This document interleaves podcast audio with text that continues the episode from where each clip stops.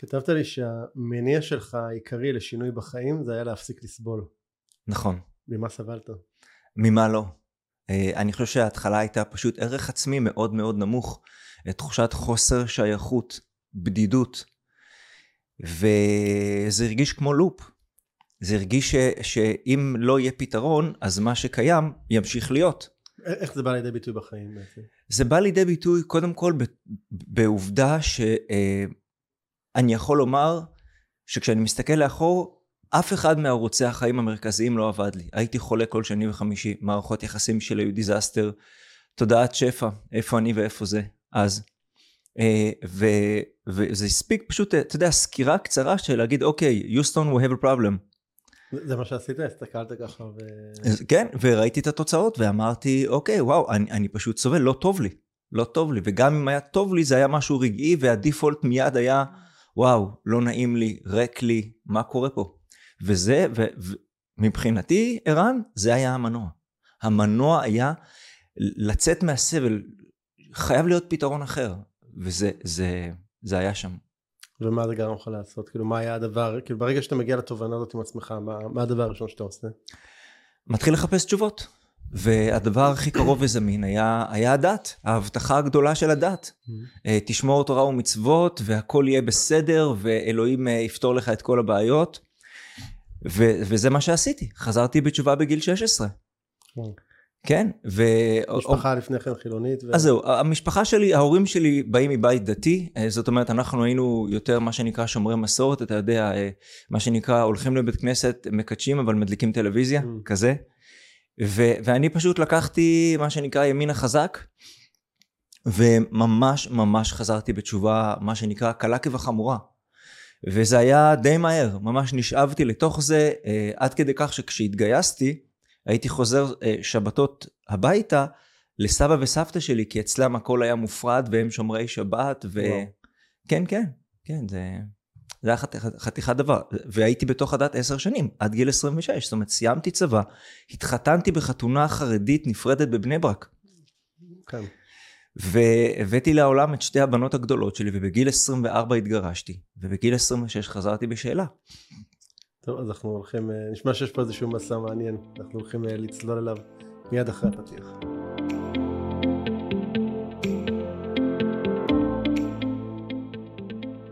הדבר היחידי הקבוע הוא שינוי. ובכל זאת, אנשים רבים חוששים ונמנעים מלעשות שינויים בחייהם. השינוי מוציא אותנו מחוץ לאזורי הנוחות ואל עבר חוסר הוודאות שלרוב מפחיד אותנו מאוד. ובכל זאת, ישנם אנשים שמוכנים להתמסר לתהליכי השינוי, ולא רק לשנות, אלא בעיקר להשתנות, ולהמציא את עצמם שוב ושוב מחדש. בפודקאסט עושים שינוי, תוכלו לשמוע את האנשים שמשחקים all in ועושים את מה שצריך, במקום את מה שנוח, כדי לחיות חיים מלאים ובעלי משמעות. בכל שיחה אנו צוללים לעומק התהליכים הפנימיים שהם עוברים, הטריגרים שמפעילים אותם, הפחדים והחששות, ההצלחות, הכישלונות, הפעולות שהם עושים וההתפתחות שהם עוברים. בכל שבוע תוכלו לשמוע את ערן שטרן ברעיונות מרתקים ומעוררי השראה עם אנשים שהפכו את השינוי לדרך חיים. לפרקים נוספים בפודקאסט תיכנסו לאתר doingchange.co.il או חפשו עושים שינוי באפליקציות הפודקאסט המובילות אייטיונס, ספוטיפיי, גוגל פודקאסט ואחרות.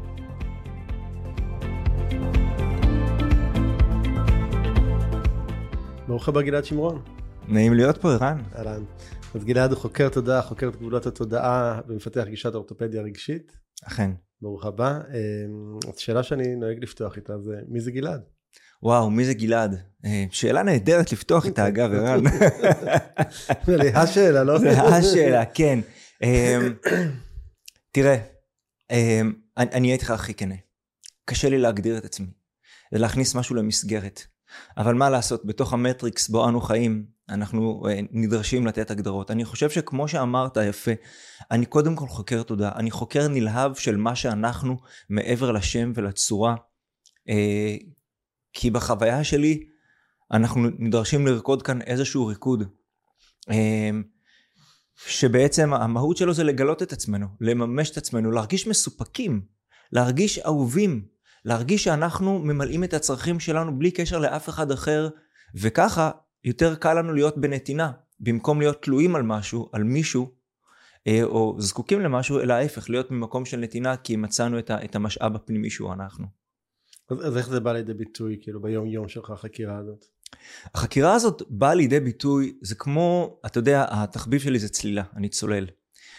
וזה כמו לשאול כמה עמוק אתה יכול לצלול, Mm.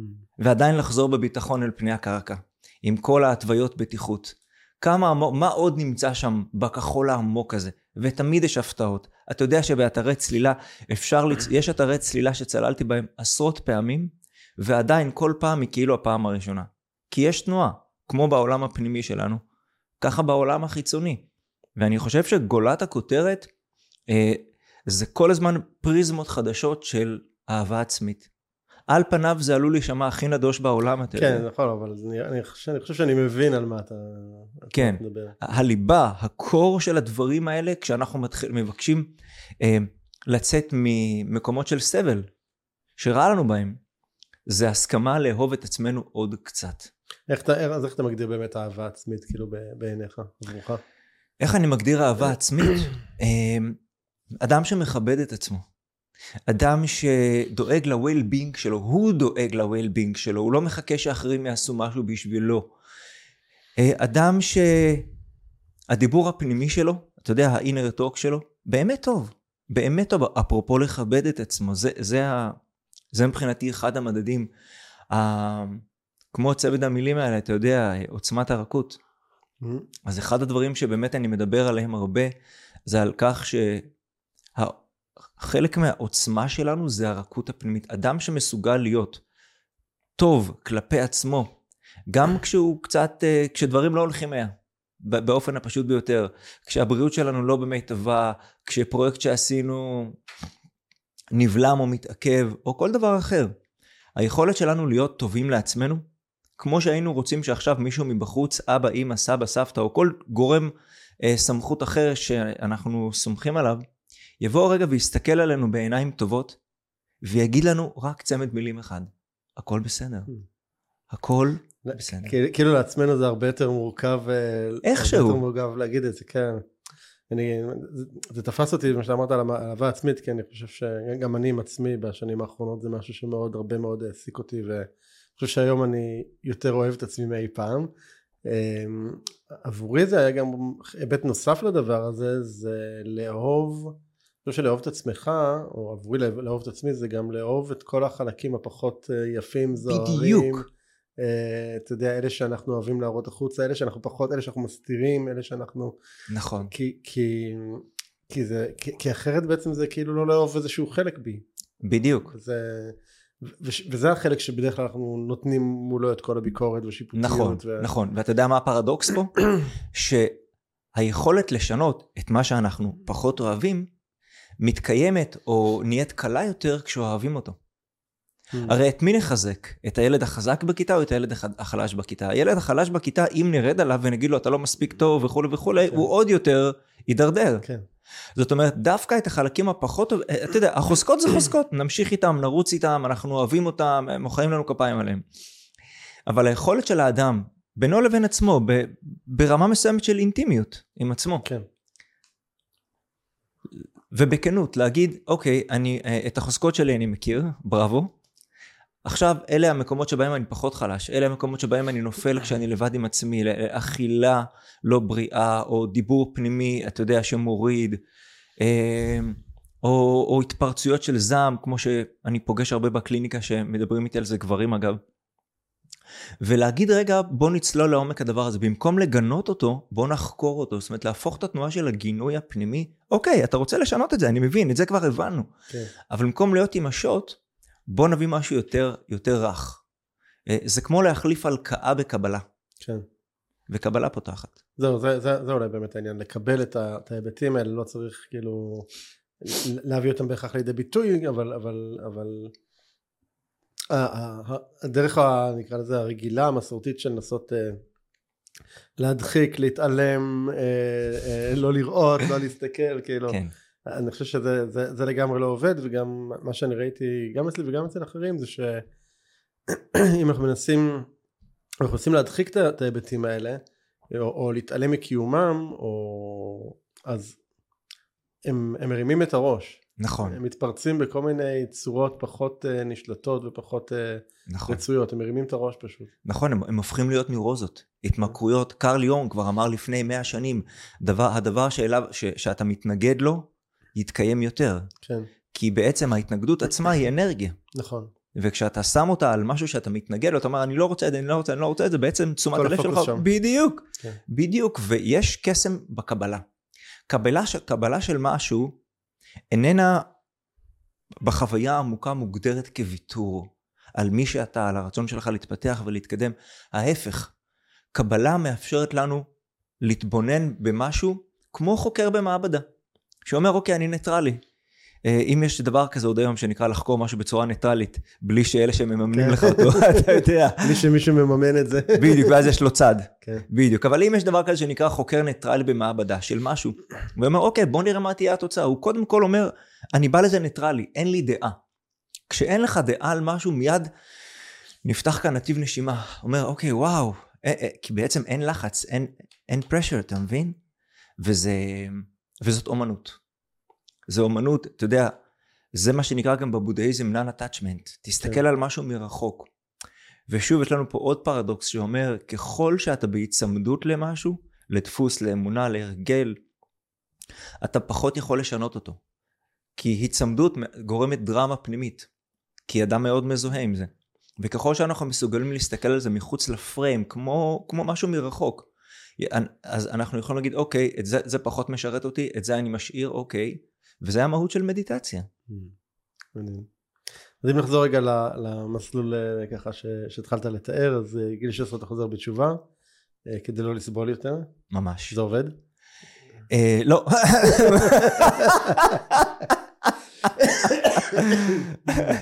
צר לי. היינו פה במתח, חשבנו שגילינו את התשובה ואת האור, ביאסת אותנו. אני, כן, צר לי.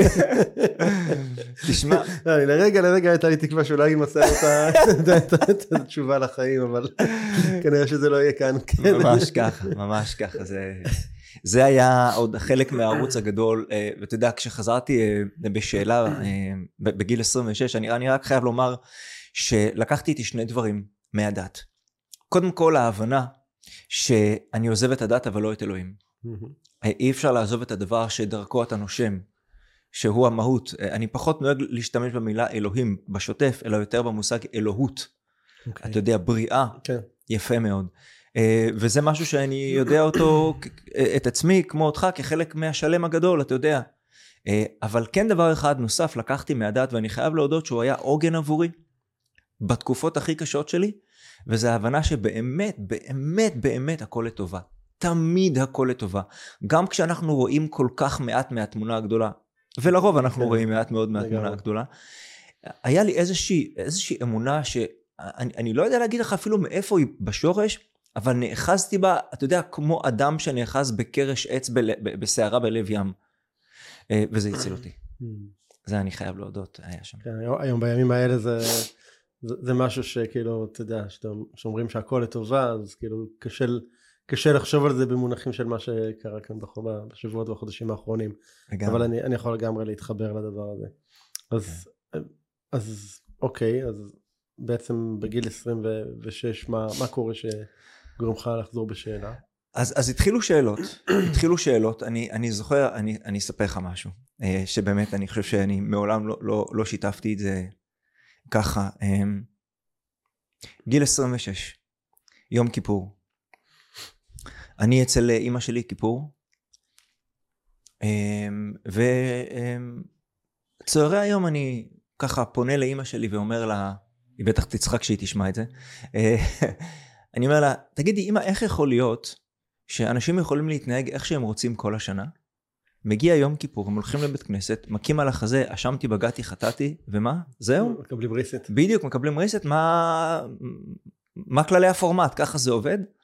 זה היה נראה לי מוזר, ואז, אתה יודע, אימא שלי עם החוכמה שלה, יש משהו, אמהות שלנו כבר חכמות, מה לעשות, אתה יודע, פור של 20-30 שנה.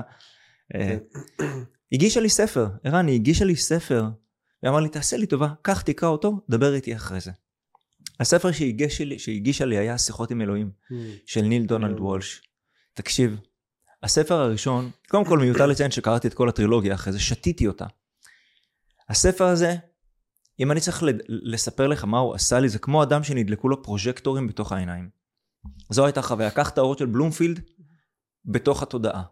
ואני זוכר שזה כל כך uh, ריתק אותי שהפסק, שהמשכתי לקום בחמש בבוקר, אבל במקום ללכת לחדר כושר, חושך עוד בחוץ, ואני יושב בשולחן במטבח וקורא את הטרילוגיה של שיחות עם אלוהים.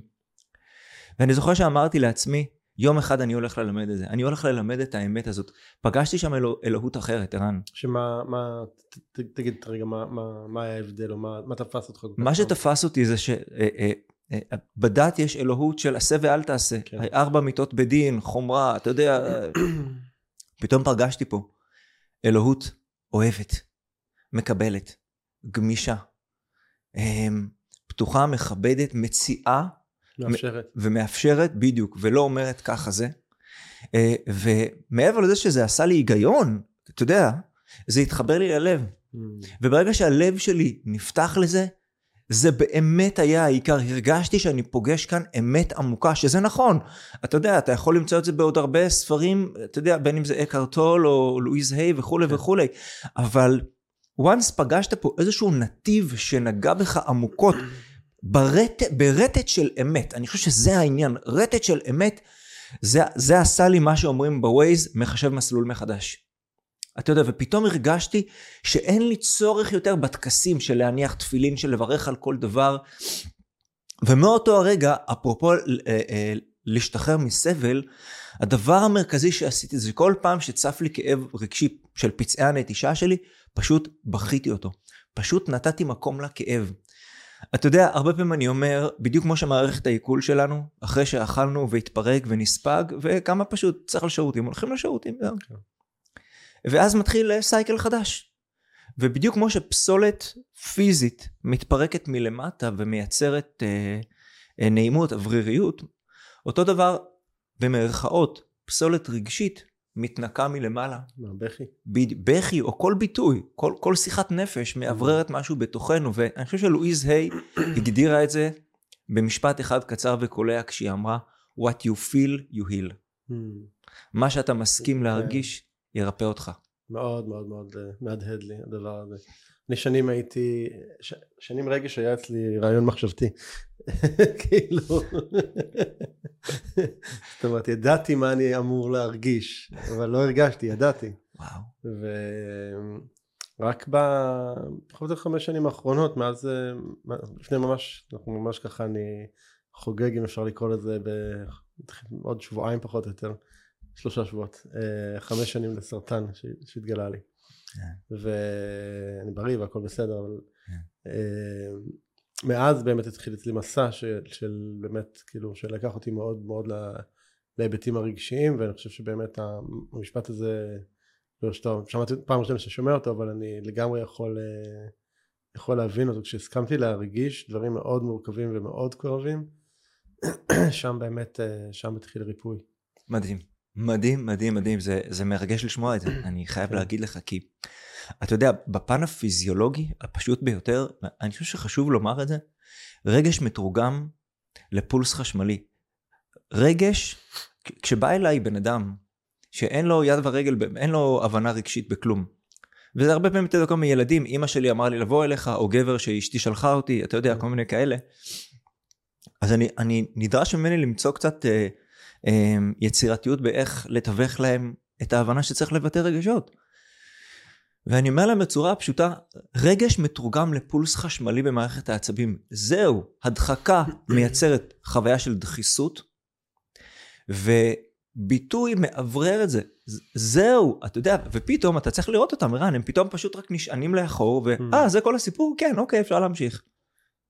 אבל זה, שוב, זה, זה משהו שאפשר להבין אותו רגע רעיונית, אני יכול להבין את זה. אבל אתה יודע, אני אתן לך דוגמה, אוקיי? שנים לפני כן הייתי, הייתי בטיפולים, תמיד הייתי מטופל מלווה בצורה כזו או אחרת, והרבה מאוד שנים הייתה לי מטפלת, שני, וכמעט תמיד, לא משנה, בכל שיחה שלנו, היה, זה היה מגיע מתישהו לאיזושהי נקודה, היא אומרת לי, ערן, רק תפתח את הלב. וואו, וואו, וואו. אני מבין את זה. אבל איך עושים את זה? עכשיו, אותו דבר, גם מה שאתה אומר לי את הדבר הזה, כן. אז אני, אני מבין את זה עכשיו לטובת מישהו שאתה יודע נגיד כמוני של שנים של הדחקה רגשית של חוסר אה, מוכנות נכונות הבנה וואטאבר לא משנה של להרגיש דברים איך אתה פתאום גורם לי להרגיש זה זה פה האתגר הרי קדימה קדימה, השאלה הראשונה, מה מרגש אותך? יש בטוח דברים שמרגשים אותך, אותי, כל אחד. בוא נתחיל מהטריוויאלי ביותר, שקיעה יפה. נוף מדהים. אז זהו, אז, אז אני הייתי במקומות שכן, הדברים האלה הם, הם וואו, אבל האם להגיד לך שזה הזיז לי כאן משהו ברמה שידעתי להגיד שזה רגש? לא. אוקיי, לא ידעת to name it. כי אני חושב שהרגשתי את זה ככה. היום, אחד הדברים שאני למדתי בתהליך הזה שעברתי, זה שככל שהסכמתי להרגיש את, האזורים נקרא להם הכואבים, מורכבים, אה, הם מורכבים יותר, זאת אומרת שככל שהסכמתי לצורך העניין לרדת כמה שיותר למטה, בדיוק. אוקיי, באיזשהו שלב קראתי לזה אה, תעלות הביוב של הנשמה. וואו. זו הייתה התחושה שהייתה לי בחלק מהתהליכים. איזה ביטוי. זו הייתה התחושה. וואו, זה חזק. זו הייתה התחושה, אני ממש, היו לי תהליכים טיפוליים שהרגשתי שפשוט זחלתי בתעלות הביוב של הנשמה. ככה זה היה, זו הייתה החוויה. צמרמורת. כן, כזה. עכשיו, כשהייתי שם, אז אתה יודע, אני שוב מהנדס, אז אני מסתכל על זה רגע כן, סינוסי. כן, על הציר הזה, כן. בדיוק, כמו סינוס, אז ככל נכון. שאתה ירדתי עמוק יותר, אז גם בגבוה יכולתי להרגיש, פתאום התחלתי להרגיש דברים. נכון. וזה מה שזה עשה לי, אז אני, אז אני, שוב, אני יודע את התהליכים שאני עשיתי, ואני לא יודע, הם לא קונבנציונליים, אבל אני, אני כאילו, מה, כאילו, נגיד, סתם, אם מישהו בא אליך במצבי, אוקיי? כן. איך אתה, איך אתה גורם לו להתחיל להרגיש? אני אסביר לך. אה, קודם כל תודה, תודה שאתה משתף את זה, זה, זה, זה ממש, באמת, זה כל כך מרגש, זה לא מובן מאליו. לנו כגברים לדבר רגשות, אפרופו, כן, נכון. שמע, זה, מה אני אגיד לך, זה, זה פותח שערי שמיים, באמת, ממש ככה זה. היום אני לגמרי מבין את זה. גם אז הבנתי רעיונית, כי כן. אמרתי, תפתח את הלב. לא ידעתי מה לעשות עם זה. כן, כן. אז מה אני עושה? Uh, טוב, אתה יודע, המגוון בקליניקה הוא, הוא קשת מאוד מאוד רחבה, אבל, אבל הרבה פעמים מה שאני מוצא דרך לחבר אותם אה, לילד או לילדה הפנימיים. Mm. באמת, ערן, ממש בצורה כזאת. בתרגיל, במדיטציה, אתה יודע, דמיון מודרך קצר או כן. משהו. ושם, אתה יודע, ערן, הרבה פעמים, גם הקשוחים או הקשוחות ביותר, משהו זז אצלם. כן, אני יכול להבין את זה. כן, משהו שם זז, פתאום אתה רואה אותם נושמים, פתאום הבעת הפנים מתרככת, ו, ו, ו, ואז ירדנו קומה בשיחה. הופה, משהו נפתח. ועבודה עם הילד והילדה הפנימיים, כשמבינים את העוצמה שלה, הם, משהו בלב שלנו מתחיל להיפתח. אתה יודע שאחד התרגילים שאני נותן בקליניקה לאנשים, כשהם יוצאים ממני, זה תפגשו כל בוקר את הילדה הזאת או את הילד הזה בלב שלכם. תפנו להם כמה דקות. הרי אם, אם אתם אוהבים מישהו, אם יש לכם איזושהי מערכת יחסים כן. שאתם רוצים לטפח, אתם הרי תשאלו אותו בבוקר מה שלומכם, ואולי אפילו תשלחו לו איזה שיר אהבה, ותחשבו עליו במהלך היום. איך אמר שאול צ'רניחובסקי? אדם הוא תבנית נוף מולדתו. זאת מערכת היחסים, ואני לא מגזים ערן, החשובה ביותר שלנו. היכולת של האדם להביא את, את הרכות ואת החמלה, לעבור ממילים יפות שאולי מרגישות נכון בראש, אבל בלי החוויה, להעביר אותם מהראש לרגש, זה חיבור לילד ולילדה הפנימיים. כי הרי ברור לנו, אם עכשיו יש כאן ילדה בת ארבע או ילד בן ארבע, אין סיכוי בעולם שנהיה ביקורתיים או שיפוטיים כלפיהם, כי הרכות והפגיעות שלהם ניכרת. והמקומות האלה, היום אני חושב שזה נקרא לקחת את התפקיד של המבוגר האחראי בתוכנו. כי אנחנו המבוגר האחראי, ואחת התוצאות של זה, אחד הבנפיטים הטובים זה היכולת לחזור להתרגש. לראות את הפרטים הקטנים, פרפר, קרן אור, משב רוח. לראות ילדים, את הילדים שלנו אפילו, מהגובה שלהם. כן. שמע, זה אחרת. כן, אני יכול...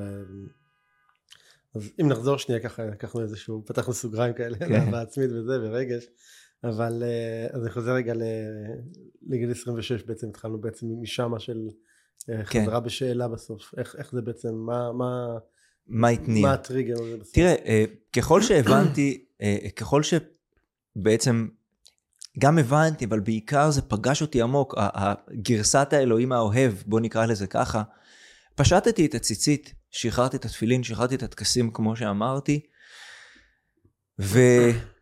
והתחלתי את העבודה הזאת בדיוק על הילד הפנימי. התחלתי, אתה יודע, ללכת לכל מיני תהליכים חיצוניים, בין אם זה לבדוק, אה, אה, לבדוק איך תזונה משפיעה על תודעה, איזה מאכלים מכבידים והם יותר דחוסים, ואיזה מאכלים יותר אווריריים ותומכים בתהליכי התפתחות. התחלתי לעבוד עם הנשימה. אתה יודע, כל הריברסינג וכל הדברים האלה, אני מדבר איתך, אני מדבר איתך תחילת שנות האלפיים, כן? התחלתי לחקור את העולמות האלה של מערכות יחסים ומיניות, ותוך כדי זה בעצם, יש בתוכי הסכמה אחת. אני, אני שוב שם כאן משהו שלדעתי זו פעם ראשונה שאני אומר אותו, אני ממש אומר את זה. הבטחתי לעצמי, שכל סדנה או סופש התפתחות כזה או כל דבר כזה שאני הולך, אני טוטאלי. אני mm. טוטאלי, אני...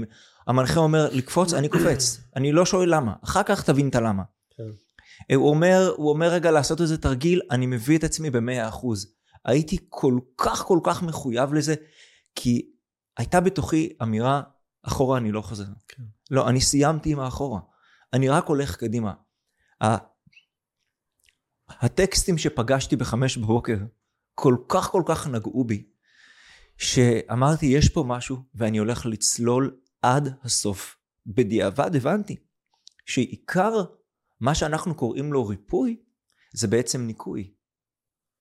זה בעצם האומץ לפגוש את המשקעים שלנו כמו כן. שקראת לזה תעלות הביוב ו, ולהציף אותם למודע ולשחרר אותם. אתה יודע, בין אם זה בשיחה, בבכי, בכתיבה, בפורקן גופני, אבל בעצם כל מה שנשאלנו זה פשוט לנקות משקעים, ואז מה שנמצא שם, ותמיד היה שם, יקבל את המקום שלו. כן. זה... אז uh, כתבת לי גם שחלק מהתהליך שלך היה גם כל מיני uh, מפגשי התבודדות ביער. נכון. מה, מה זה היה שם? וואו, uh, זה היה, זה היה לא פשוט, זה היה מאתגר. כשהבנתי, ש, כשהבנתי שתנועת הריפוי היא בעצם ניקוי, uh, החלטתי למנף כל ויכוח עם זוגתי. לנקות? לנקות. מצאתי שכל ויכוח עם זוגתי לשעבר, היא עדיין בן אדם טוב, אני פשוט לא איתה, mm-hmm. מפגיש אותי עם הילד הנזוף, עם הילד הזה שתמיד נזפו mm-hmm. פה, הלא ההוא, ואיך אומרים, המשפט הידוע, במלחמה אין מנצחים? כן. יש רק אנשים פצועים בסופו של דבר, והבנתי, אוקיי, אז להתווכח לא, לא, לא מועיל לאף צד, אוקיי, אז מה כן? ואז אמרתי, בוא ננסה משהו. פשוט לקחתי את האוטו באיזשהו שלב, כשהרגשתי שזה כבר עולה, אתה יודע, עד פה. ואני גר ליד יער, אני גר ליד יער אשתאול, יער צורעה, אשתאול, אתה יודע, זה יערות אדירים. ומצאתי עמוק בתוך היער איזשהו שביל כורכר שיוצא מהכביש הראשי, לא רואים אותו, לא רואים אותך. והייתי מדומם מנוע, שם איזה שיר שפותח לי את הלב אפרופו, ופשוט משחרר כל המברקס פנימי, ערן, מאפשר קתרזיס עמוק, אבל באמת עמוק. אתה יודע, לפעמים אני אומר, זה לא היה בכי. זה היה יבבות, זה היה פורקן של אבל, של כאילו הפסדתי שנים בלפגוש את עצמי, איפה הייתי כל כך הרבה שנים? וזה תמיד היה לבכות מקומות מאוד מאוד עמוקים. אתה יודע שהגבר אה, בין ה-40 פלוס נותן מקום לילד הזה בין ה-8, בין ה-5, בין ה-10, אחרי כל סשן כזה שלקח את ה-40 דקות אם לא יותר, הייתי נשאר לשבת באוטו, ו... אבל היה, היה וויד, היה, היה שקט, אתה יודע. וכל פעם, אחרי, אחרי כל פעם כזאת, אתה יודע, זה לא קרה כל שבוע, זה גם לא קרה כל חודש. זה קרה כל חודשיים, שלושה. אחרי כל סשן כזה, הרגשתי כאילו הסרתי מעליי שריון. זה ממש ההגדרה. הסרתי מעליי שריון ו... ומשהו בתוכי התנקה. אחרי כל סשן כזה בעצם ניקיתי איזושהי מסה קריטית של כאב, של זיכרון תאי, של פצעי נטישה. ואחרי חמישה, שיש, שישה סשנים כאלה שהתפרסו על פני בערך שנתיים, אה, פגשתי ממש קרקעית בתוכי. הגעתי לאיזושהי קרקעית. שהרגשתי שהיא דבר חי, אבל לא הצלחתי לחדור אותה. אמרתי, אוקיי, זה מעניין. מה, זה כמו לנקות את הסיר עד התחתית, וזהו, הגעת לתחתית. כן, אין לאן לרדת. אין לאן לרדת מצד אחד. מצד שני, ב- ב- בעולם התודעה יש לאן לרדת. אבל מה יש שם? ואמרתי, לא יודע, אולי זה השדה הקוונטי, אין לי מושג, לא יודע, אתה יודע, מושגים מאוד יפים, אבל איפה זה פוגש אותי? ואז אה, המורה שלי ל rebirthing, הזמין אותי לבוא ולפגוש בארץ אה, את המורה הרוחני ג'ון דה רייטר, אם שמעת, יצא לך לפגוש אותו. הוא קנדי במקור, הוא היה מגיע לארץ לפני הקורונה פעמיים בשנה, בחול המועד סוכות, בחול המועד פסח. לריטריטים כאלה של כמה ימים. ואתה יודע, אנשים עולים מה שנקרא לכיסא החם, שואלים שאלה, אה, ושם היה מפגש באמת מאוד מאוד עמוק איתו, כשהוא אמר לי, כן, זה השדה הקוונטי. מה שאתה פוגש שם, מה שאתה רואה, זה המקום שהגעת אליו, זה באמת אותו שדה של אחדות. אה, זה הספיק לי, רן. זה פשוט הספיק mm. לי, כדי לקפוץ ראש גם לתוך עומקים חדשים. אה, ומאותו רגע אני יכול לספר לך שהחקירה שהייתה כל הזמן החוצה, עשתה פניית פרסה עמוק עמוק פנימה. Mm, מעניין.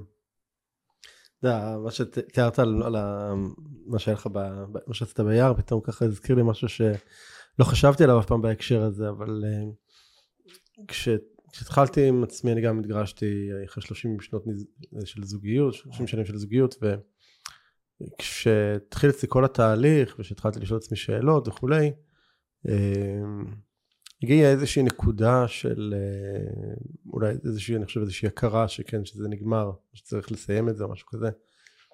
והייתי יוצא בבוקר מהבית לרוץ, והייתי רץ לשדה, היה לנו איזה פרדס כזה של אה, תפוזים אני זוכר, כי הייתי, הייתי מקלף ממנו תמיד שם, אה. אבל הייתי, הייתי רץ, מגיע לפרדס, יש שם איזושהי נקודה מתחת לאיזשהו עץ, והייתי יושב שם שעה בערך ובוכה. וואו. חודש בערך. חודש כמעט כל בוקר, כזה. ככה. ו... וזה כאילו היה. וזה רק הייתי עם עצמי, כי, כי עוד, לא, עוד לא פתחתי את זה אפילו מול, מול, מול, מול אשתי אז, כאילו זה היה רגע עם עצמי בכלל, וואו. ככה, חודש. אמ, והיה, זה היה מאוד קשה בהתחלה, אחר כך באמת היה בזה משהו מאוד, אה, מאוד מחזק באיזושהי צורה, כי אני חושב שבאמת שאנחנו פוגשים את ה... אולי פוגשים את הפחדים גם באיזשהו מקום, פוגשים את הכאבים האלה, ורואים שככה אני מבין את זה אולי כשפגשתי את המקומות הלא פשוטים האלה ואחרי זה אוקיי עברה השעה ואתה יודע השמש עדיין בשמיים והעולם עדיין סובב על צירו והחיים ממשיכים ואני, ואני בסדר. בדיוק אתה יותר מבסדר. כן. כן. נכון. משהו התעברה אני כל כך מבין אותך. אני כל כך כל כך מבין אותך. שמע אם היה יותר קל לבכות האנושות הייתה במצב יותר טוב. כן. אה, בספר אה, גוף נפש, כן דירכוולד, מספר על כך שמחקרים בנושא דמעות, שאספו דמעות, גילו שהם מכילים לא רק סוגי מלחים, אלא הם מכילים ממש הורמונים שגורמים לנו להרגיש טוב, שמקלים עלינו. כן. זאת אומרת, זה ממש מדעי. העניין שכשבן אדם מסכים לתת מקום לבכי, לפגוש את עצמו וכולי ולנקות משקם, ואני לא מדבר על בכי של רחמים, אתה יודע, אני מדבר על בכי כן, שאומר... בכי עמוק שמגיע מבפנים. ממש ממש. אתה אדם באמת נשטף ו, ומתחבר לעצמו ובאמת מאוורר משהו בחוויה הפנימית שלו וקם אחר כך למציאות, כל מציאות שתהיה, מעט אחרת. כן. מעט אוורירי יותר, כאילו ניקו לו את הזגוגיות. כן, אז כאילו שהייתי... אחד, הדברים שגם עשיתי לפני כמה שנים זה סדנת, סדנת מיניות איסתא, אם אתה מכיר. ושם בהתחלה ממש הם דיברו על הדבר הזה של באמת של בכי של אם מישהו בוכה אז לא לעשות את התגובה האוטומטית שאנחנו עושים שזה מיד לרוץ ולנחם אותו או להגיש לו טישו או, או לגרום לו להפסיק לבכות כמו שילד בוכה אז אתה יודע כהורים אנחנו הדבר המיידי שאנחנו רוצים לעשות זה לגרום לילד להפסיק לבכות נכון? ו... ואז הם סיפרו גם, גם תיארו ככה מחקרים שאתה תיארת כרגע באמת על כמה בכי חשוב אמרו לפעמים יש אנשים שלא בכו שנים וזה עכשיו הדבר הכי הכי טוב שקורה להם כאילו אל, אל, אל תתערבו בדבר הזה אל תתערבו בתהליך הזה נכון נכון כי צריך לזכור יש לנו יש לנו מערכות כמו מערכת ההדחקה למשל שמתאמנות שנים בלהדחיק כאב. כן לגמרי. וצריך צריך אה, גם לכבד את המקום הזה זאת מערכת ש, שהפילטרים שלה אה, אמונים על התפקוד שלנו ביום יום בסופו של דבר. ואתה יודע, והרבה פעמים ביום יום בן אדם מחניק, מחניק, מחניק, כי הוא צריך להיות אסוף וממוקד. כן. ואתה יודע, הרבה אנשים שואלים אותי, גלעד, למה דווקא בחופשות צפים לי החרדות? או פתאום הפסוריאזיס שלי מתפרץ, כן, מה הקטע? בדיוק, או מחלות, מה הקטע? אני בחופשה עם המשפחה, מה... אני אומר לו, מה, מה אתה כל כך מתפלא? כן. אה, בשוטף אתה כל כך דרוך, ופתאום המערכת שלך קולטת שהורדת הילוך, אז מבחינתה היא מזהה פה הזדמנות. להביע את זה. להביע את זה, ולכן עד כמה שאנחנו יכולים, גברים ונשים, להכניס ליום יום שלנו, לרוטין שלנו, תחזוקה של ביטוי רגשי, זה כמו לחזק שריר, בוא, זה, זה, זה ממש, כן. זה שרירי תודעה. וכשאתה מבין, כשאדם מבין אה, אה, כמוך את המשמעות של ביטוי רגשי, כחוסן נפשי, כאינטליגנציה רגשית חדה, כיכולת לקיים אינטימיות בין, בין האדם לעצמו ו, ובמערכות יחסים, שמע, זה, זה, זה עולם אחר. כן. זה ממש... אה, כן. אמ, אני חוזר ככה קצת למסע שלך מכל מיני נקודות ששלחת לי לפני, לפני השיחה שלנו. אמ, אמרת שאחד השינויים המהותיים בחיים שלך היה קבלת משמורת על הבנות שלך. וואו. כן. אתה רוצה וואו. להיכנס לזה? אה, אני יכול, אני, אני, אני אגיד לך. תשמע, אני, אני חושב שהחיים הם סדנת התפתחות אחת גדולה. אגב, היא גם הכי יקרה. לגמרי. ואין אחריות. בדיוק, אין אחריות. אפשר לצאת באמצע, אין החזר כספי. לגמרי. אז כדאי שנהיה טובים, כדאי שנדע למנף אותה. לגמרי. אה, אה, ובמקרה הזה, באמת, בלקיחת משמורת על הבנות שלי, אה, זה היה ממש ככה. זה היה קפיצת התפתחות. וואו, שאין לתאר. תשמע, גרושתי הראשונה, כשנפרדתי ממנה כאדם דתי, אתה יודע, נפרדנו, המשמורת אצלה, אני מגיע, אתה יודע, הסדרי ראייה, ובשלב מסוים הבנתי שפשוט לא טוב להם. Mm. לא טוב להם בלשון המעטה, רע להם, הן סובלות. והמטפלת שלי דאז אמרה לי, גלעד, אתה חייב להציל את הבנות שלך, ממש זה המושג. הלכתי לבית המשפט. אני מודה שהייתי אולי נאיבי slash שאנן, slash לא מבין את המשמעות של לקחת אחריות על ילדות כאלה צעירות. בנות אה, כמה הם היו? הם היו בנות 10 ו-11. אני לא מצטער על זה רגע, אני שלם עם זה לחלוטין, זה היה... זה היה bonding, זה היה ריפוי, זה היה קפיצת גדילה אדירה. ואז לא הייתי בזוגיות, כן? אה, כאילו, יצא שלא, הייתי לבד, והם עברו לגור איתי. אה, בית המשפט נתן לי את המשמורת המלאה, והתחלנו תהליך. התחלנו תהליך של לשקם את, ה, את, ה, את היכולת שלהם לסמוך על מבוגר, להראות להם שמילה זה מילה, אתה יודע שאם מבטיחים משהו מקיימים, דברים כל כך חשובים, לכאורה טריוויאליים. כן. והיה פה תהליך שאני חושב שזה היה, אני אעז לומר, אחת מקפיצות הגדילה המשמעויות ביותר שלי. תקשיב, מבחינתי, מבחינתי הבנות שלי ואולי הילדים שלנו, אלה המורים הכי גדולים שלנו לרכות, לחמלה, לסבלנות. הם אלה שבהתנהגות שלנו יגידו לנו, אפשר עוד קצת, אפשר עוד קצת גמישות. או לחילופין, רשום להם על המצח, שימו לי גבולות. Mm. זה היה, זה קרקע אותי, זה מסמר אותי לאדמה, זה הכריח אותי לעבוד, זה הכריח אותי לטפל בעצמי. אה, ואני מודה על זה. כן. ממש. מה, אתה יודע, בכל תהליך של שינוי שאנחנו עושים יש... אה, אגב, לא רק תהליך שינוי, בכלל, בכל, בכל נתיב שאנחנו בוחרים ללכת בו בסוף יש מחיר לכאן או לכאן. אז, אז תהליכים שאתה עברת, ככה כל השינויים שאתה מתאר, מה, מה המחירים שאתה, ששילמת, שאתה רואה אותם? אה, תשמע, אני אגיד את המילה הראשונה שקופצת לי לתודעה, חופש. חופש, אני משלם מחיר באיזושהי רמה של חופש. Mm. אני לא יכול ללכת ולעשות מה שאני רוצה ולנסוע מתי שאני רוצה או לאן שאני רוצה, כי יש לי אחריות, אתה יודע. אה, אבל באיזשהו מקום למדתי את החופש בתוך מסגרת. ו... אה, באופן כללי גבולות, עד כמה שזה פרדוקסלי, גבולות נותנים לנו חופש. נכון, הם נותנים לנו חופש וגם נותנים לנו סוג של ביטחון. כן. אה, ולמדתי לחיות בתוך הדבר הזה, כי לפעמים אני מזכיר גם לעצמי שכנשמות, כהוויה שהיא pure consciousness, בלי גוף, אנחנו לא יודעים מה זה גבולות, אנחנו יודעים מה זה אין סוף, אנחנו יודעים רק מה זה חיים, אמ, ו, ו, ורצון לחקור. ופתאום הכניסו אותנו כאן לגוף אה, ש, שיש לו מסגרת, ויש לו התוויות, ויש פה מערכות יחסים, וצריך לכבד אותם, ובכלל את כל החיים האלה, את, את המטריקס הזה.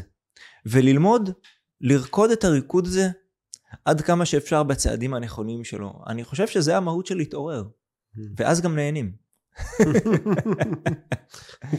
פחות סובלים. בדיוק. יש איזשהו, יש איזשהו רגע שהתחרטת על שינויים שעשית בחיים? לא. לא, זה, זה לא עם סימן קריאה. אה, אי אפשר. כשבן אדם, אני חושב שמרגע שבן אדם מתעורר למי שהוא באמת, אה, כשהוא, כשבן אדם פוקח את העיניים, אחרי כל מה שאתה עברת, או אני עברתי, או כל אחד אחר, זה כמו להיות עץ שהוא כל כך deep rooted, הוא כל כך השורשים שלו עמוקים, ש... שזאת עוצמת החיים, זה... כן. אני כל כך שלם עם זה, תודה על השאלה הזאת. בעצם אתה אה, פיתחת גישה, גישה שנקראת אורתופדיה רגשית. נכון. מה, מה זה אומר בעצם? איך הגעת לזה גם? אה, אה, קודם כל תודה שאתה שואל את זה, זה ממש מרגש אותי. הגישה הזאת התפתחה באמת מהדרך הזאת שעליה בדיוק אנחנו כאן מדברים. שבעצם בהיותי מטפל, גם מטפל במגע בתחילת הדרך, אבל בהמשך גם משקם מפציעות אורתופדיות, אתה יודע, פגשתי מקרים מאוד מאוד קשים. מצבים עם, עם, עם דלקות, עם כאבי גב אקוטיים, עם כל מיני אנשים שאמרו להם, אתה יודע, ככה זה יהיה וזהו ואין שינוי. ומצד שני, אפרופו השיחה שלנו, כבר הייתי, אני ברמה האישית, עמוק בתוך תהליכי תודעה. ואז אני זוכר ש... ערב אחד ישבתי, אה, ואמרתי לעצמי, רגע, אה, אורתופדיה, רגשות, אורתופדיה, רגשות, אורתופדיה רגשית. זה פשוט נוצר הגשר הזה. ו, וממש בניתי את השפה של מאחורי הקלעים, בניתי את, ה, את האורתופדיה, את, ה, את הרגשות של האורתופדיה. תסביר מה, מה אני זה, אסביר. איך זה, תן אולי דוגמה של איך זה. אני אתן דוגמה. בעצם הבנתי את המשמעות הרגשית, את התדר שמאחורי הכאבים הפיזיים. Mm. זאת אומרת, לכל, לכל מפרק, לכל שריר, לכל מערכת יש מיקום שונה, תפקיד שונה, צורה שונה. זאת אומרת, בהכרח חייבת להיות להם גם שפה שונה, אפילו שהיא מתקשרת עם כולם כיחידה אחת. ובתוך הצלילות עומק שלי, וחקירה של עוד מידעים בעצם, ממש כמו חשפתי מפה ואני אתן דוגמה. אה, אני אתן, אני אתן שתי דוגמאות אפילו. קודם כל בוא נדבר רגע על כאבי ראש, שזה משהו שהוא מאוד נפוץ, כן. ואני כמובן נותן פה את התמצית של התמצית, כן, אבל הרבה פעמים כאבי ראש זה כאבי לב בהסוואה. Hmm. זה בעצם, אפרופו מערכת ההדחקה, הקלקולציה הפנימית אומרת, הלב שלי עכשיו כל כך כואב, אני, מעד, אני מעדיפה ליצור מיסוך בראש, מאשר להרגיש את הפחיתות, את הפגיעות, את העלבון. ואז מה שהרבה פעמים התודעה עושה, לא המודע מן הסתם, הם פשוט עולים קומה. הם יוצרים מיסוך. וכמובן, אתה יודע, כשאני מלמד את זה, אני כבר נותן פה גם סיפורי מקרה, ואנחנו מנתחים סטאדי קייס והכל, אבל אני אתן כאן משפט אחד, למי שחלילה סובל מזה, לקחת רגע עם עצמו. לעצום את העיניים, להתחבר ללב ופשוט לחזור על המשפט, אני עושה מקום לכל רגש. אני עושה מקום לכל רגש. להגיד את זה אפרופו קבלה שהזכרנו, לחזור רגע על המשפט הזה ומצאתי שהמשפט הזה רגע מאוורר, הוא מנטרל את ההתנגדות והוא מוריד אותנו להסכמה שבלב לעשות מקום לכל רגש וזה עובד מדהים. זה באמת באמת עובד מדהים. זה לגבי כאבי ראש. מיגרנות זה קצת יותר הארדקור. אה, זה כבר מערכת הדחקה שעושה shut down, ממש מורידה את השלטר. אה, ורק חשוב לומר, ואני אומר את זה בשיא הפשטות, אני לא נגד אה, כדורים נגד כאבים. באמת, אתה יודע, לא באנו לכאן לסבול, כן. אפרופו. כואב לך? קח כדור. עכשיו יש לך, יש לך gap של איזה שלוש שעות? שב רגע עם עצמך. בדיוק, בדיוק. וזה חשוב. שהעניין הוא אבל שאנחנו לוקחים את הכדור, זה לא רק בשביל להפיק את הכאב רק. אני חושב שזה כאילו, אתה יודע, אנחנו מחפשים גם את הגלולת קסם שתפתור אותנו מהעבודה. למסך את הרגש. ותעשה את העבודה, כן, וזה לא, זה לא קורה. חמודים, תעבדו. כן, זהו, אי אפשר, אי אפשר, אי אפשר להגיע בלי ללכת לדרך הזאת. נכון, נכון. תראה, לפעמים, לפעמים אנחנו יכולים לעשות את זה לבד. כשיש לנו כבר כלים והתנסינו, ו- וכמו שאתה אומר, גילינו שאחרי סשן טוב השמיים לא נופלים עלינו והאדמה לא פוערת את פיה. וואלה, כן. ההפך, זה מאוורר אותנו. אבל לפעמים, ושמעתי את זה הרבה, יש אנשים שצריכים שמישהו יהיה איתם. אה, אתה יודע, יחזיק להם את המרחב so called, כן. אה, אולי ייתן יד, ישים יד על הגב. פרספקטיבות. פרספקטיבות, בדיוק. כן. ו- וזה בסדר. עד שבן אדם כבר לומד את, ה- את התנועה הזאת ומאפשר אותה. פשוט מאפשר אותה. לפעמים כל מה שתקוע לנו אה, בלב, זה פשוט שיחת נפש שאנחנו צריכים לעשות. Mm. משהו שהולך איתנו, אתה יודע. והרבה פעמים אני אומר, חבר'ה, כנסו לאוטו. סגרו את עצמכם בתוך האוטו. דמיינו את הבן אדם, הוא או היא, יושבים לידכם על הכיסא, אתה יודע, הרי המוח לא יודע להבדיל בין כן. דמיון למציאות, בדיוק. ותעשו את השיחה הזאת. כן, לגמרי, תעשו, תעצ, תעצמו רגע את העיניים. תגידו לעצמכם שמרגע שאני פוקח את העיניים, הוא או היא יושבים כאן, ותעשו את השיחה הזאת, מה שנקרא non-filters. כן. לגמרי. תוציאו את הכל. ואנשים מופתעים באיזה עוצמה זה עובד.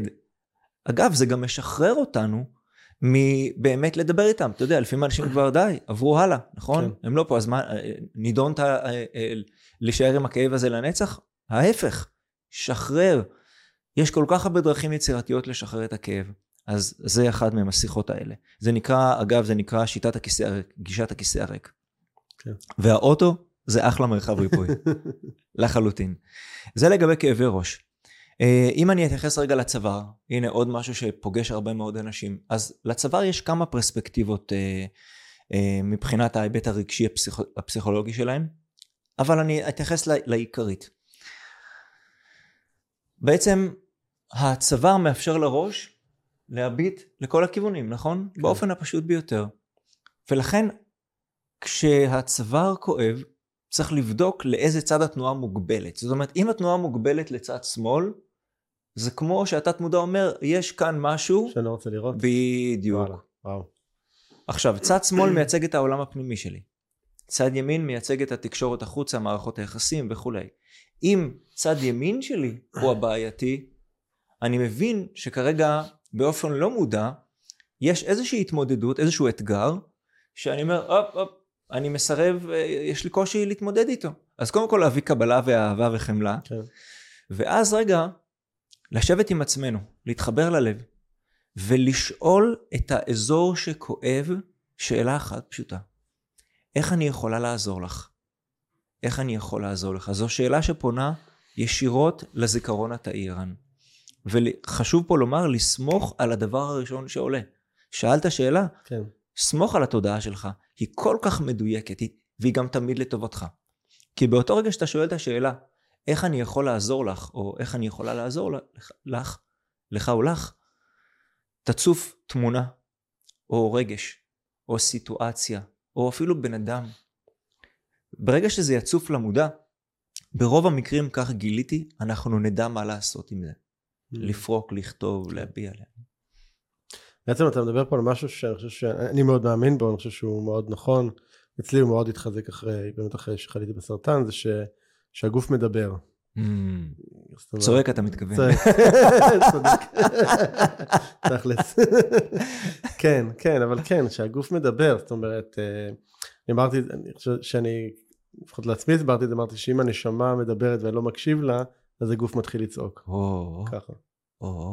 ממש ממש ממש זה מה שנקרא אמור לי מה עם כאביך ואומר לך מי אתה. כן. אתה יודע שכשמתקשר אליי אה, בן אדם ונגיד רוצה לקבוע איתי פגישה אה, בקליניקה הוא אומר לי מה כואב לו פיזית mm-hmm. אתה מבין שאני כבר מבין פרופיל רגשי כן? כן. זה, זה ממש ככה ובוא בסופו של דבר יש מפה מפת אורתופדיה רגשית זה ממש מפה מסודרת שלא רק שיש בה את כל המשמעויות הרגשיות יש בה גם איזה שאלות לשאול את האיברים. וואלה. לכל איבר יש את השאלות, כי זה, זה בעצם סוג של אימון, נכון? כן. אתה רוצה לייצר חקירה פנימית. אז היה לנו ממש פרויקט בקהילה שלנו, של שנתיים. בנינו סט שאלות מנחות לכל איבר, ערן, לברכיים, לקרסול, לדורבן בכף הרגל, mm-hmm. לגב התחתון, למפרק הערך, לפסואס, לבטן, לבית החזה, לכתף, למרפק, לטניס אלבו, לכל דבר. וזה, וזה קורס, זה קורס מסודר של כמה חודשים. ו... מדהים. אז בעצם היום כשאנשים אה, מגיעים, הם מגיעים בעיקר מן הסתם בגלל איזה שהם כאבים או קשיים פיזיים. נכון. בתהליך שאתה, שאתה בעצם עושה הוא רגשי לחלוטין? הוא, הוא משולב, הוא גם רגשי והוא גם מקצועי. זאת אומרת, אה, לכן המניפה שלנו, של האנשים שמגיעים אה, באמת, בין אם זה לקליניקות או בין אם זה ללמוד אורתופדיה רגשית, הם גם אנשי מקצוע מכל עולם האימון, התנועה, זה יוגה, פילאטיס, אה, מטפלים, פיזיותרפיסטיות הרבה, וגם רופאות משפחה, וגם אנשים שכואב להם משהו שהם כבר ניסו הכל, אתה כן. יודע, ואז הם הבינו שזה רגשי. והרבה חבר'ה מה, מההייטק, אתה יודע, מגיעים אליי מהמון המון חברות הייטק, שהעולם הרגשי שם עדיין צריך את הריכוך ואת החימום שלו, אבל הם ניסו כל כך הרבה דברים, נגיד סתם דוגמה, לדלקת בכתף וזה לא עזר, אז הם מבינים שזה רגשי. ואז mm. בדרך לא דרך הם רואים אורתופדיה רגשית, ומשם כבר הדרך קצרה. מדהים. כן. טוב.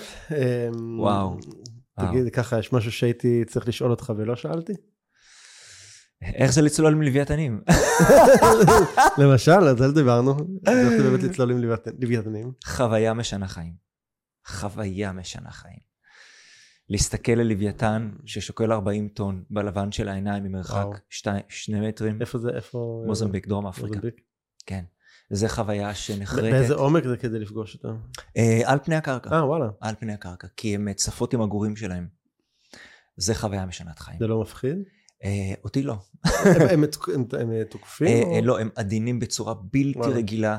חלקם סקרנים, חלקם מפחדים. אה, זאת עונת ההמלטה, והם בעצם חוצים את האוקיינוס ההודי לכיוון אנטארקטיקה. ו...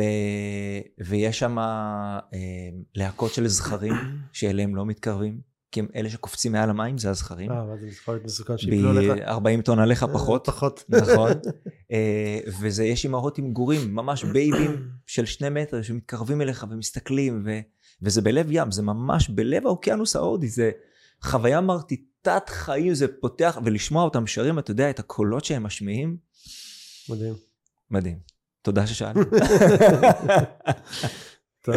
יש משהו שהיית רוצה לשאול אותי? אמ, וואו, הרבה דברים. יאללה.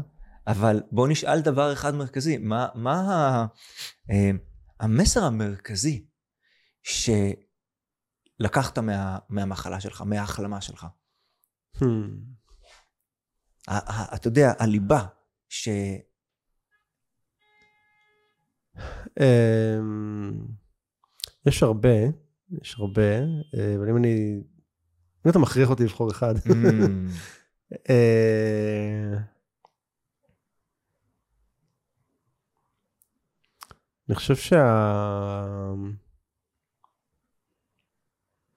אני חושב שהמסר שאם היום אני ככה הייתי רגע צריך לתת לו לשים עליו איזושהי כותרת. אמ, זה היה כאילו להתקרב לעצמי או, או לגלות את עצמי או להיות או לדבר אמת עם עצמי או משהו ב... משהו ב... אנחנו במרחב הזה של אה, יש המון אה, כולנו יש, אתה יודע, יש לנו פרסונה, פרסונה ויש לנו איזושהי דמות חיצונית וכולי. פחות, אני, אבל בהקשר הזה אני פחות עסוק רגע במה החיצוני, אלא רגע באיך אני מבין את עצמי ועד כמה אני קשוב לעצמי ועד כמה אני, אה, אפרופו כמה אני אוהב את עצמי וכמה אני חומל על עצמי. אני חושב שזה היה, אני חושב ששם זה, זה האזור שאני חושב שהוא היה הכי משמעותי, זה באמת רגע אמ, לזנוח את הרעשים שיש בחוץ של מה צריך mm. ומה נחשב ומה ראוי ומה מקובל ו, ו, ומה יגידו וכל השיט הזה. אה, ורגע לשאול את עצמי מה נכון לי ומה אני רוצה אוקיי, ומה טוב עבורי. ואני חושב שזה זה, זה המסע שלקח אותי הכי, הכי משמעותי כי, כי עבורי משהו כזה כמו סרטן אתה יודע, אפשר, אפשר לצאת מזה ולהגיד, אוקיי, קרה לי. אני לא, לא הייתי שם לרגע, כאילו, לא, לא חשבתי שזה קרה לי. אני יותר היום מאמין שמשכתי את זה לחיים שלי, שהנשמה שלי ביקשה את החוויה הזאת. אמרתי, אוקיי, אם הנשמה שלי ביקשה חוויה כזאת, כדאי שאני אבין למה היא ביקשה את החוויה הזאת. אמ, וזה לקח אותי באמת למסע כזה של רגע לגלות של גילוי עצמי, כאילו אני חושב שזה ה... זה, זה מה שהיה שם.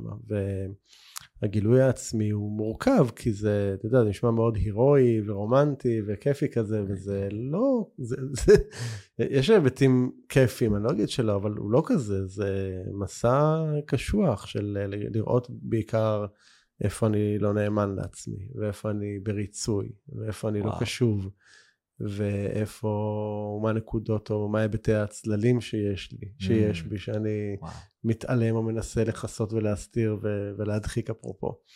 וזה לחוות בהיבטים הרגשיים את ה, באמת את התהומות ולחוות אה, אה, כאב מאוד מאוד גדול וזה זה, זו המשמעות אה, של הגילוי העצמי הזה כן אה, והוא קשוח הוא אמרו היה מאוד קשוח וזה לא, זה נמשך, זה אף פעם לא נגמר, אני חושב, המסע הזה, אבל הוא, היום אני חושב שאני הרבה יותר מיומן בו, כאילו, אני, אני, אני מבין את החשיבות של, אתה יודע, המשפט הזה שאמרת קודם, שה- what you feel you heal, כאילו, זה ממש, אה, אה, אני מבין אותו, אתה יודע, אני, אני יודע אותו, לא, לא מבין אותו, אני יודע אותו, אני לא מבין אותו, אני מבין, כי אני יודע אותו כי, כי הרגשתי וראיתי את הריפוי שזה הביא. ממש. אה, אז המקומות האלה, אני חושב, זה ה...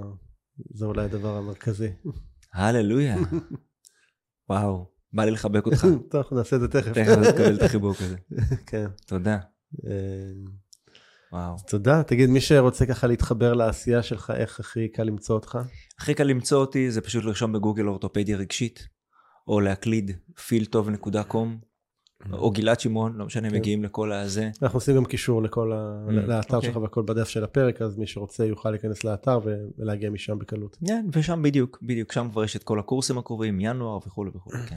מהמם. טוב, גלעד, היה כיף גדול שבאת, תודה רבה. תודה. ואני אגיד לכם, מי שמאזין לנו, שאם אהבתם את הפרק הזה, אז יאללה, שתפו אותו עם עוד אנשים לגמרי. שיוכלו להאזין לו, ובעיקר תשתפו אותו, בא לי להגיד, שתפו אותו בעיקר עם הגברים האלה, או. שלא יודעים להרגיש. או. אני חושב שזו שיחה מאוד סופר חשובה עבורם. וואו. אז אה, כל אחד מכם מכיר לפחות גבר אחד שכנראה לא מחובר לרגשות שלו, אז הנה תעשו מצווה שילכו להם את הפרק הזה, ומתישהו בהמשך הדרך הם כנראה יגידו לכם תודה על זה. ודבר אחרון זה, אה, תנו, תנו לנו גם בלייקים, תפרגנו לנו, זאת אומרת, אה, כנסו לאפליקציה שאתם מאזינים דרכה ותנו לנו שם בכוכבים, אני מאוד מקווה שהרווחנו לפחות חמישה כוכבים מכם, וגם אתם יכולים לעשות צילום מסך ולתייג אותנו באינסטגרם, אז אנחנו ממש ממש ממש נשמח ונאהב את זה. תודה רבה חברים ולהתראות בפרק הבא.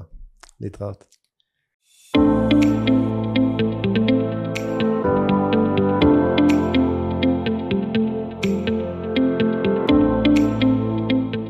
זהו, עד כאן לפרק של היום. אם אהבתם את הפרק, אל תשכחו לדרג אותנו, אל תהיו קמצנים, תנו לנו כמה כוכבים, iTunes, ספוטיפיי, גוגל פודקאסט, יוטיוב, איפה שאתם לא מאזינים, אני מאוד מקווה שהרווחנו לפחות חמישה כוכבים מכם. תוכלו למצוא באתר הפודקאסט doingchange.co.il את כל הכישורים הרלוונטיים לפרק הזה. שם גם תוכלו להירשם לפודקאסט ולקבל מאיתנו תזכורת בכל פעם שעולה פרק חדש, וגם ממני הרבה מאוד תכנים מעניינים שקשורים לעולם השינוי, התפתחות אישית, עסקית וכל מה שאתם רוצים. פשוט תיכנסו לאתר doingchange.co.il ותוכלו לקבל הכל שם. אני מזמין אתכם גם לכתוב לי תגובות, מה אהבתם, את מי תרצו לשמוע בפרקים הבאים, או כל הערה והערה אחרת שיש לכם, מוזמנים לשלוח אליי ישירות למייל פידבק את ערנסטרן.co.il, פידבק את ערנסטרן.co.il, אפשר גם בפייסבוק שלי, facebook.com/ערן.סטרן, או באינסטגרם, פשוט חפשו ערן סטרן מילה אחת באינסטגרם. אם אהבתם את הפרק, אל תשאירו את כל הטוב הזה רק עבורכם. בטוח שיש לכם חברים שגם הם רוצים שינוי, שתפו איתם, שלחו להם את הפרק הזה. ומילה אחרונה, אם אתם מרגישים שהשינוי בוער בכם, החלטתם שאתם רוצים שינוי ומוכנים לעשות את מה שצריך, לא את מה שנוח, כדי ליצור את השינוי הזה בחיים שלכם, אני מזמין אתכם אולי להיעזר בי. זה יכול להיות בפגישת מיקוד חד פעמית שתעזור לכם להתמקד ולקבל כיוון או תהליך עמוק יותר. תוכלו לקרוא פרטים נוספים על כך באתר שלי ערנסטרן.co.il בתפריט העליון פשוט תבחרו במה אני יכול לעזור לך, ככה זה מופיע באתר ערנסטרן.co.il זהו להיום, אני ערן שטרן, שמח שהאזנתם ונשתמע בפרק הבא.